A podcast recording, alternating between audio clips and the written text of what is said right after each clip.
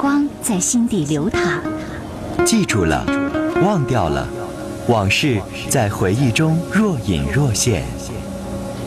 褪去伪装，婚姻、家庭、情感，一一诉说。来吧，走进这里，电波里的心灵小屋，一起聆听城市夜晚最真诚的声音。陈峰与你相约，为你情感解惑，给你情感答案。陈峰主播，心事了无痕。心心事了无痕。心事了无痕。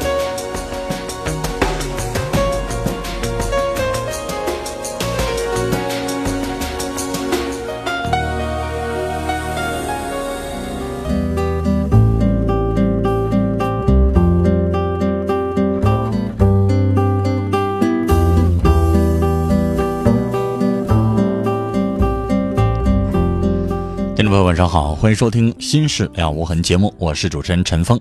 今晚的导播呢是佳龙。以下的时间，欢迎您通过电话和短信的方式来参与到节目当中。婚姻、家庭、情感、生活遇到哪些烦心事儿，走进我们的节目当中，一起来聊。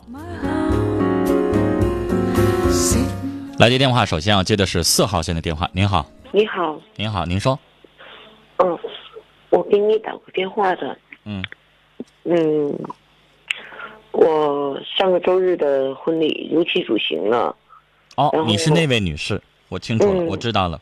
嗯嗯，就是说，你为了他的面子，也为了你自己的面子，把这个婚礼继续进行了，完成了。嗯，呃对，是这样的。嗯现在呢，谈到离婚，然后他不同意，现在就是死活不离。嗯嗯，现在闹到我们家，我现在连家都不敢回，我现在在酒店，我现在弄的你干嘛在？酒店呢？他赖着你的房子不走啊？他在我们家，就是说，哎，我我现在就不理解他的做法，他什么意思？就是不想离婚，想和我好好谈一谈。嗯，女士啊，如果你不想谈了，你下定决心要离婚的话，这事儿完全交给律师去处理就行了。你连几十万块钱钱你都不在乎，打个官司，我相信你不会心疼的。给律师那点钱你也不会心疼的，交给律师处理。他有什么话跟律师说？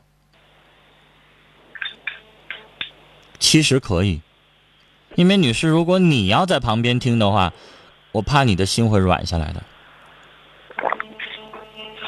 是吧？啊现在就是这样吗？他现在就是讲，可不可以？就是软磨硬泡呗。嗯，可不可以不离婚？嗯，可不可以？其实这就是他的计划，他就是先稳住你了，把婚礼举行了，然后接下来就软磨硬泡，一个人慢慢哄呗，这就是他的想法。那接下来实际上就看你了，因为女士，你应该清清楚楚记得咱们两个人上次，呃，到现在为止咱们通的这是第三次电话了。对，你会清清楚楚的记得那个女人曾经在电话里边说，不管你这跟那个男人说，不管你以后你怎么做，你娶谁，你怎么结，我都誓死要搅和到你不安宁。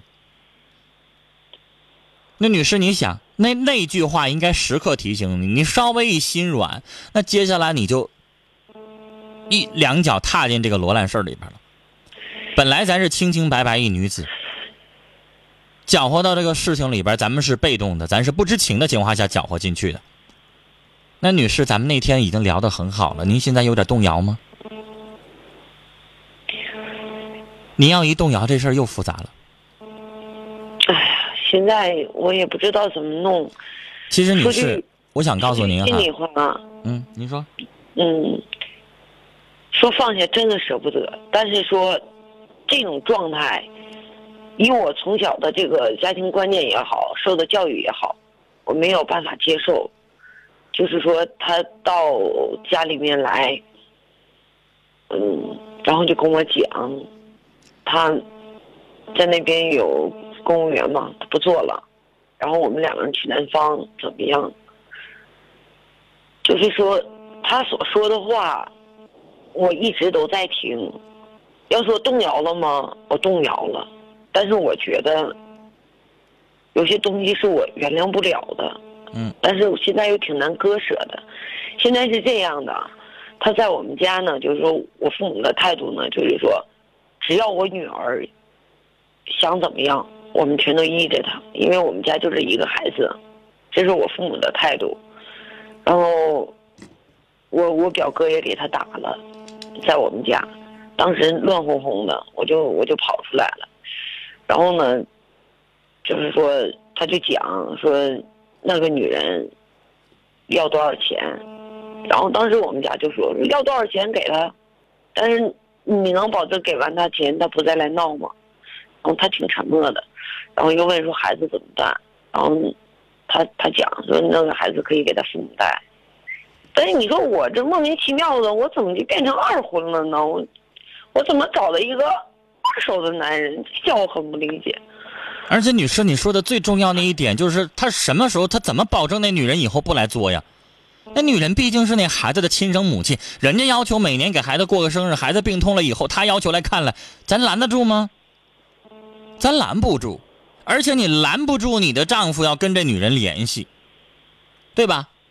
以后孩子上学了，孩子遇到问题了，他们俩是不是得通话呀？现在这个女的提出一个要求，嗯，给五十万，孩子给他，女士，从此以后不再联系。女士，这钱得出在你身上，你自己想啊。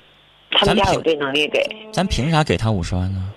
他们家有那能力给，欠完了钱或者是怎么样之后，女士，你们俩一点关系没有吗？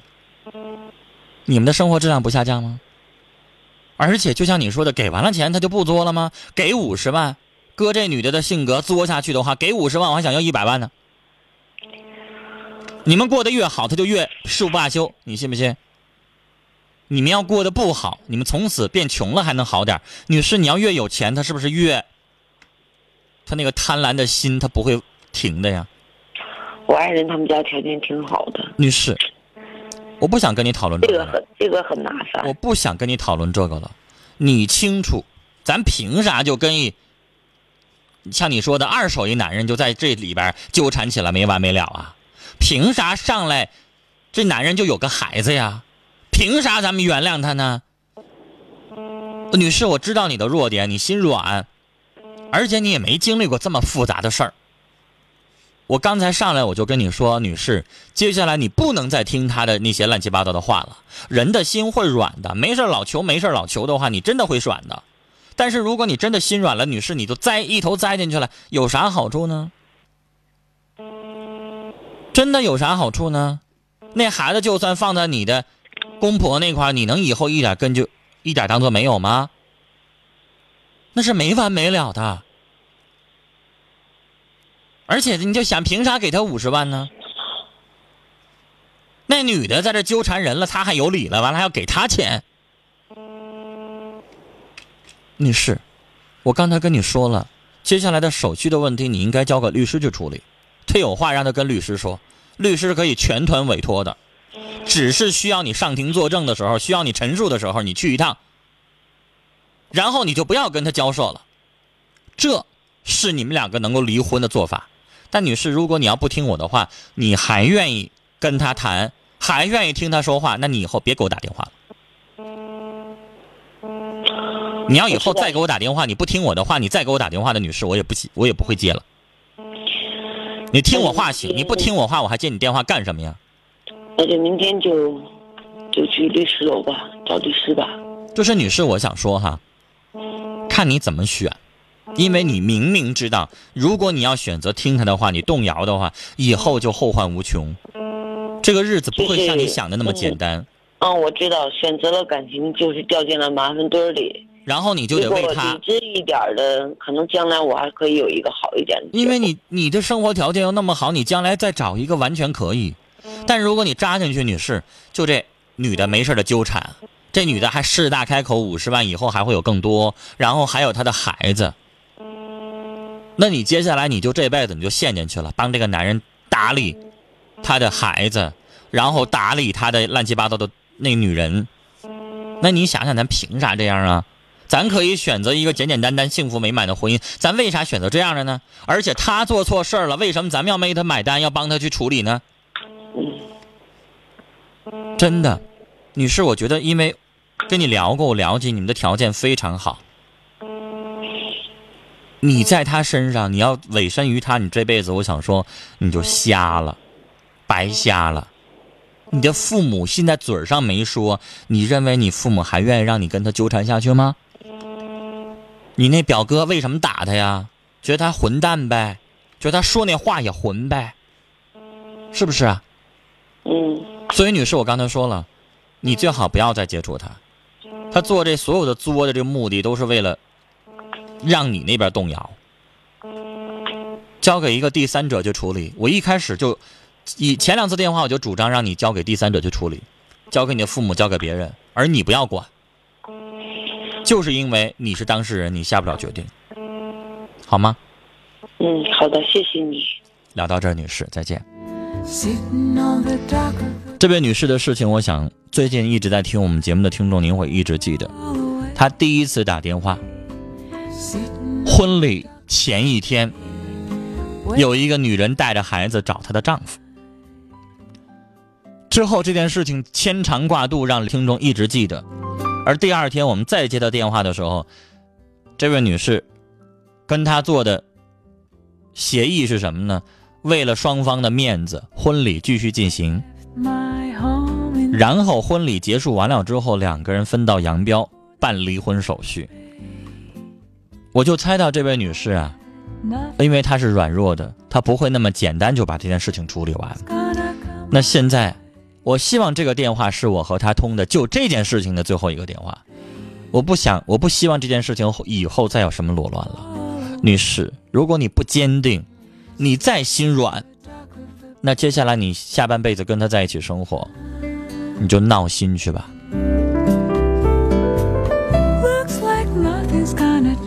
来，这件事情我们听友哈，如果您前前后后的事情您都听过的话，欢迎您发表您的意见。来看短信，幺三六五的听众说，耿德红，时隔数年没有你的音讯，非常想念你，不知道你换到那个医院工作了吗？仅此表示怀念之意，请勿告知手机。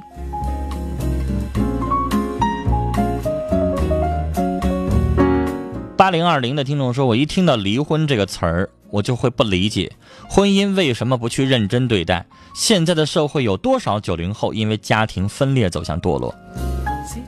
我理解你的这份愤慨，但是，真的并不是每一段婚姻都能维护好。有的不负责任的，我们当然应该让他把婚姻的责任扛起来。但有一些事情，我们节目当中遇到的家庭暴力了，这样的事情是没法忍的。有婚外恋了，没事左一个右一个的，也是没法忍的。这种情况，不归于对方对婚姻不负责任，归于有一方实在是做人做的太人渣了。来接电话，我们要接的是二号线这一部。你好，喂，你好，你好，李阿姨，你好陈，芳。嗯，哎呀，我我吧，我刚才听那个女的来电话吧，呃，我我挺着急的，都急得我不行了。本来吧，那天你都和他说的挺好的，你说这个男的吧，本身他就是个混蛋，又骗了他感情，又骗了那呃，在这里搞些欺骗的活动。你说你还为啥还要跟他呢？我是这样想的，你说找啥样找不着？我意思别跟他俩扯了，当断必断吧。你要当断不断，必遭其乱。你说天涯何处无芳草，找啥样的不行，非得跟他趟那个浑水啊？嗯，所以说，我就劝那个女的赶紧和他那啥。如果他要再这样，你说都跟他牵肠挂肚的。嗯，你说结果他现在又有点心眼了，正像你说的，他应当应当吧找啊、第第三个人别人去处理，他就那啥就跟干脆跟他死心得了。我就是这个观点。好，另外，陈芳啊，我还有个要求，我和你说说行吗？您什么要求就？是那啥吧，我就建议吧，您和导播吧，呃，你们之间吧研究研究，就是今后吧再有挂那些无聊电话、混混淆视听的呀、污言秽语的、故弄玄虚的吧，就那样你们尽量，我意思，如果他因为他先和导播说嘛，这样的别让他在咱们听众面前吧，在这里来指的是捣乱什么样的电话叫混淆视听？啊，就是啊，你说是您不是啊？您指的是什么电话？指的就那天有一个那个呃那个十七岁那个男的啊？啊，所以我那他对不起，阿姨，这样的电话我们还会接。还接啊、那不叫混淆视听 因为他那个事情有典型意义。啊！现在社会当中有没有那样的人？有，啊，所以那样的电话我们要接。如果要真的他上来说的那个明显就瞎编乱造的那些，那我们不会接的。来那你说？那我们没法判断，因为阿姨那天那十七岁那小小子傍个女大款那事儿哈，他有一些典型意义。那这样的话，我们这样的电话我们会接，但如果要是明显的判断出来这事儿是胡编乱造，根本不可能的，那这样的事情我们不会接。希望您谅解啊，再见。来看短信，幺六四二的听众说我是学学前教育的，学校组织营养师资格证考试，这个证书对我有用吗？那就看你以后从事什么。学前教育一般情况下是幼儿教师，如果你要从事幼儿教师，我不知道你要做什么，比如说学校当中有没有专门做伙食的那样的营养专家？那如果有的话，你可以去考这个证；如果没有的话，对你就没用了。比如说你你上学校你要做音乐老师，那营养师对音乐老师有啥用呢？来接三号线这一步，你好，哎，你好，你说。你好，陈峰，我想说一个事儿啊，是什么呢？就是我和我媳妇儿吧，结婚十年了，有个孩子十岁。嗯。那个前段时间怎么的呢？就是俺俩一开始住结婚时候住的是平房，住平房，现在后期呢，我媳妇儿想买楼，嗯。买楼完了上我媳妇儿家，嗯、没有那些钱，完了想上我媳妇儿让我老丈母娘家买借钱，嗯。借钱呢，完我老丈母娘说借钱行，那意思，嗯、借钱完得写他名儿这个楼，俺俩就因为这事儿打起来了。嗯，打起来了呢，他把他要借多少钱啊？借，嗯，借八万，那房子多少钱？那房子十万，那你这不开玩笑吗？你让人家拿百分之八十，那我是想借，我也不是想要 要他钱。那你你借太多了。那你觉得？你就像买一房子一百万，你管人借八十万，这像话吗？啊，你这借太多了。那人家提出来这房子写人家名，人家也没啥。那你可以跟他说，你写人家名，那那我这钱就不还了。这是这是商量之道，是吧？啊，因为确实你借太多了。你说你要十万块钱的房子，你借三万，你别超过五万，都明白。那你要借八万，这等于房子不是人家买的吗？是不是哎你这么说，咱也是。那那还叫烦也是吗？你想想，你拿你借多少呢？你借太多了。啊，嗯完，俺俩就打起来了。打起来是咋的呢？嗯，他把他人喊来了，完了那个我也喊家人了，嗯结，果把那个我弟和我妈就都打了，连我俺三俺家人就都挨揍。他喊什么人来啊？嗯，喊我小舅子和他舅，还有他他姨他们。那你怎么不报警呢？嗯，当时没寻思能打起来，后一开始唠的挺好的，后续后期吧打起来了。那你说你不报警，然后这么打出来，以后这日子还咋过呀？对啊，俺俩现在就是没法过了，完了离婚了，现在。嗯，你当时你要报警了，这件事情没打那么严重，警察给拉开了，还能够好一点，明白吧？啊，那都这样了，还咋过呀？没法过了嘛，完后期有一些别的也事儿在里头，完整。那你要问我啥呢？我就是咋的，我现在就是说怎么的呢？我想复婚，复婚呢，我媳妇还复啥？婚呢？都已经闹成这样了，连你爹妈都挨打了，还复啥婚呢？那你说那意思就那么地了？那我要是上去把你扇十个嘴巴子，把你扇的不行了，然后回过头来你还想跟我做好哥们儿，那贱不贱皮子呀？我倒不是别的，我就是因为俺家孩子，我挺那啥的，放心不下。那你当时你咋做那事儿呢？干啥大大打出手啊？我还没出手，他们都给我揍了，不是说我。那你报警啊！嗯，你不报警，然后你们还手，这大打出手，这这两家都闹成这样了，完了还要复婚，复啥婚呢？有脸面再见面吗？你看他你不恨呢？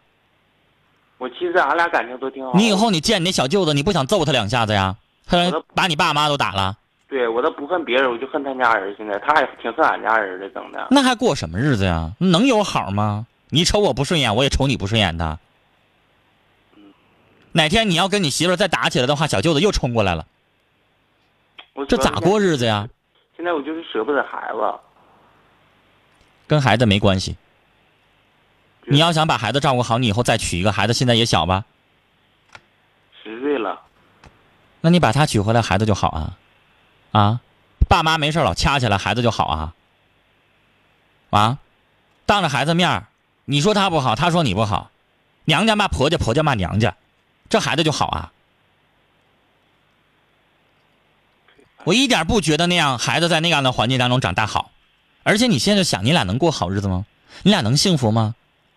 我觉得你俩能不打起来就不错了吧？没有隔膜。能没有隔膜吗？你瞅他不来气啊？嗯，你哪天我估计你哪天喝喝酒了，喝稍微多一点，你非得跟他掰扯掰扯这个道理啊！你凭什么让你弟弟打我爸妈呀？凭什么打我呀？管你借钱不愿意借拉倒呗，凭什么打我呀？你哪天你会不会憋不住这个话，你就问他呀就？是很生气是咋的？你借借就借，不借就拉倒呗，没必要说整的，毕竟是一家人，整这烂招事，整的我可闹腾。行了，现在要分析有有错的话，你们双方都有错。你就算警察上派出所之后，那得各打五十大板。只要你们相互动手了，现在呢不是分纠分这个是非责任的时候，都已经闹到这么一个大打出手、不可开交的地步，别再想复婚了，我觉得不太可能。啊，嗯，行，过好您的日子，想照顾孩子，用别的方法。啊，好，聊到这儿了，再见。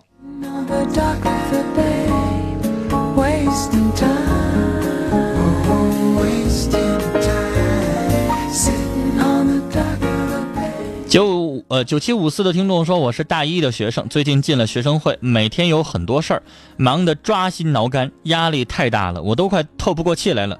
高中时的时候向往大学，可大学比高中还忙还累。有时候我在想，像其他人一样少参加些活动，每天可以悠闲，可又想成长。我总是在自由和奋斗的门口去徘徊。您说大学应该怎样度过呢？我应该怎样选择呢？后边还有一条，他说我和您是校友.我想说，你可以去问一问你的学长、学姐，是担当了一些职务、参加了各种各样的比赛、锻炼多的学生，以后发展好，还是说蔫蔫的，在学校当中什么也不做，不吱声不吱语儿的，然后以后的发展好。我自己的经验，我想告诉大家。我现在在回想我自己的个人经验，因为上大学讲座的时候，很多学生他会问我：“您怎么过的您的大学生活？”我想说，我的大学生活要让你过，你会脚打后脑勺，你会更更累。我现在你让我重新再过一遍我的大学生活，我我我我觉得我无论如何我过不过不，因为可能人岁数大之后啊，他会觉得过去的事情他过不动。我上大学那会儿，那个时候我做的节目是晚上九点到凌晨两点的节目，我一周要做两到三次。然后那个时候在班级做团支书，第二天早上六点钟要起床去点名，我这一天晚上睡不到三个小时，然后白天还要上一天课，最后因为家庭条件非常一般，最后我还要争取努力要拿学校的奖学金。然后像你说的，还有广播站，不光是班级，还有广播站，然后还有学生会，然后我还有社团，然后呢在外边又做节目，然后没事儿要好多好多的事情。所以你现在让我回想，可能我也会觉得脚打后脑勺一样太累，但是也一路挺过来了，最后收获了非常多。当我的同学大四的时候还在为找工作忙的时候，我手头已经掐了好几个单位，愿意用你了，因为毕竟这大学四年你一直在做兼职，一直在在在没闲着，一直在做，所以说可能拿起节目拿起什么东西，他也能够驾轻就熟了。所以我觉得我那四年的累没白累，而且最关键的是，大学一年级就打工，一个月就赚两千多了，自己可以非常悠哉的生活了，很好了。好了，接下来进广告信息，广告回来之后继续来收听和参与《新事了无痕》节目。